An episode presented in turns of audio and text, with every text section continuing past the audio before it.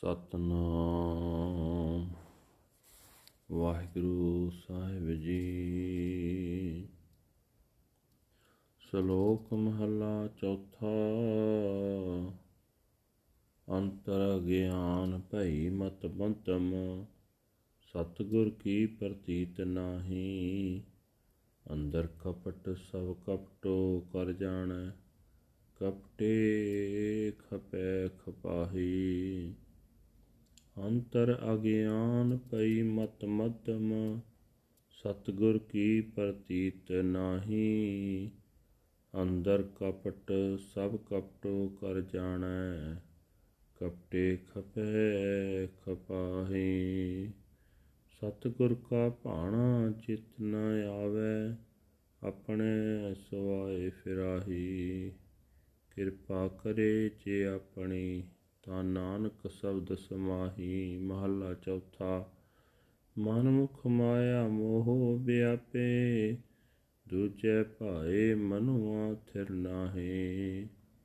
ਅਨ ਦਿਨ ਜਲਤ ਰਹੇ ਦਿਨ ਰਾਤੀ ਹਮੈ ਖਪੈ ਖਪਾਹੇ।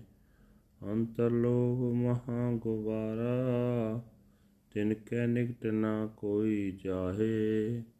ਵੇ ਆਪ ਦੁਖੀ ਸੁਖ ਕਬੂ ਨਾ ਪਾਵੈ, ਜਨਮ ਮਰੈ ਮਾਰੇ ਜਾਏ। ਨਾਨਕ ਬਖਸ਼ ਲਏ ਪ੍ਰਭ ਸਾਚਾ, ਜੇ ਗੁਰ ਚਰਨੀ ਚਿਤ ਲਾਹੇ ਪੌੜੀ।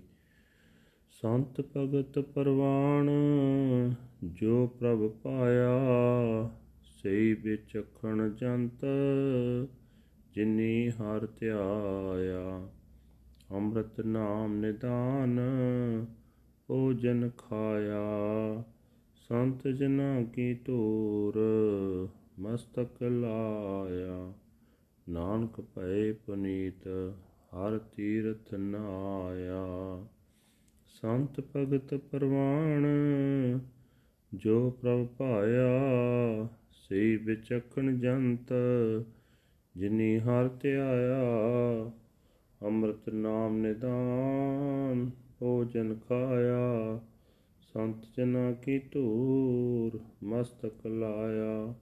ਨਾਨਕ ਭਏ ਪੁਨੀਤ, ਹਰ ਤੀਰਥ ਨਾਇਆ।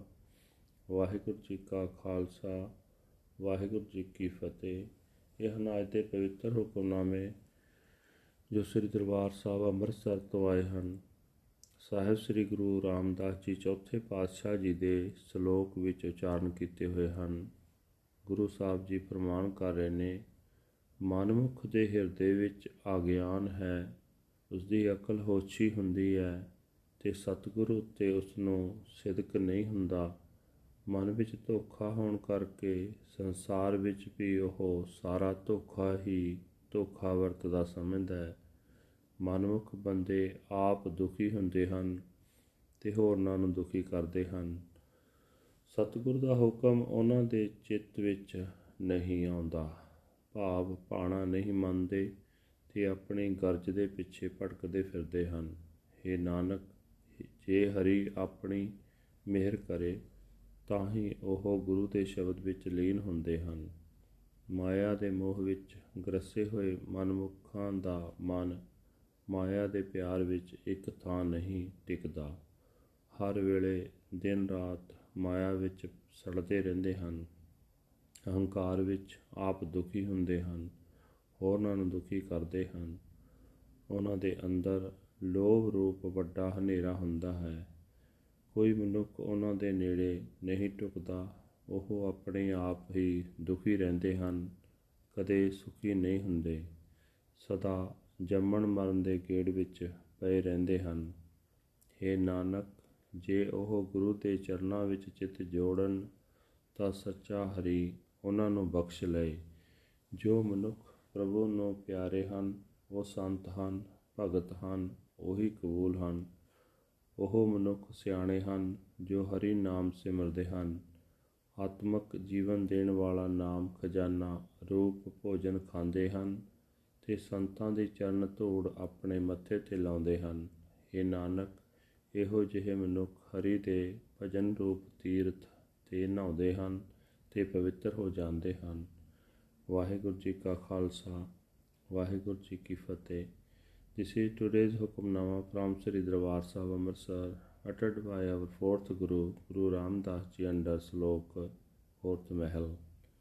Guru Sahib Ji said that uh, he has uh, spiritual ignorance within and his intellect is dull and dim. He does not place his faith in the true Guru. He has deceit within himself and so he sees deception in all others. Through his deceptions, he is totally ruined.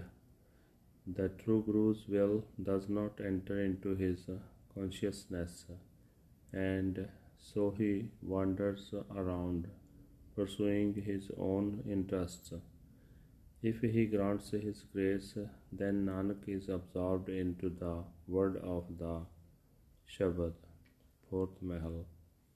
The self willed Manmukhs are ignored, engrossed in emotional attachment, Maya.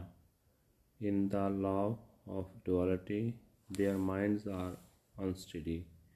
Night and day they are burning, day and night they are totally ruined by their egotism.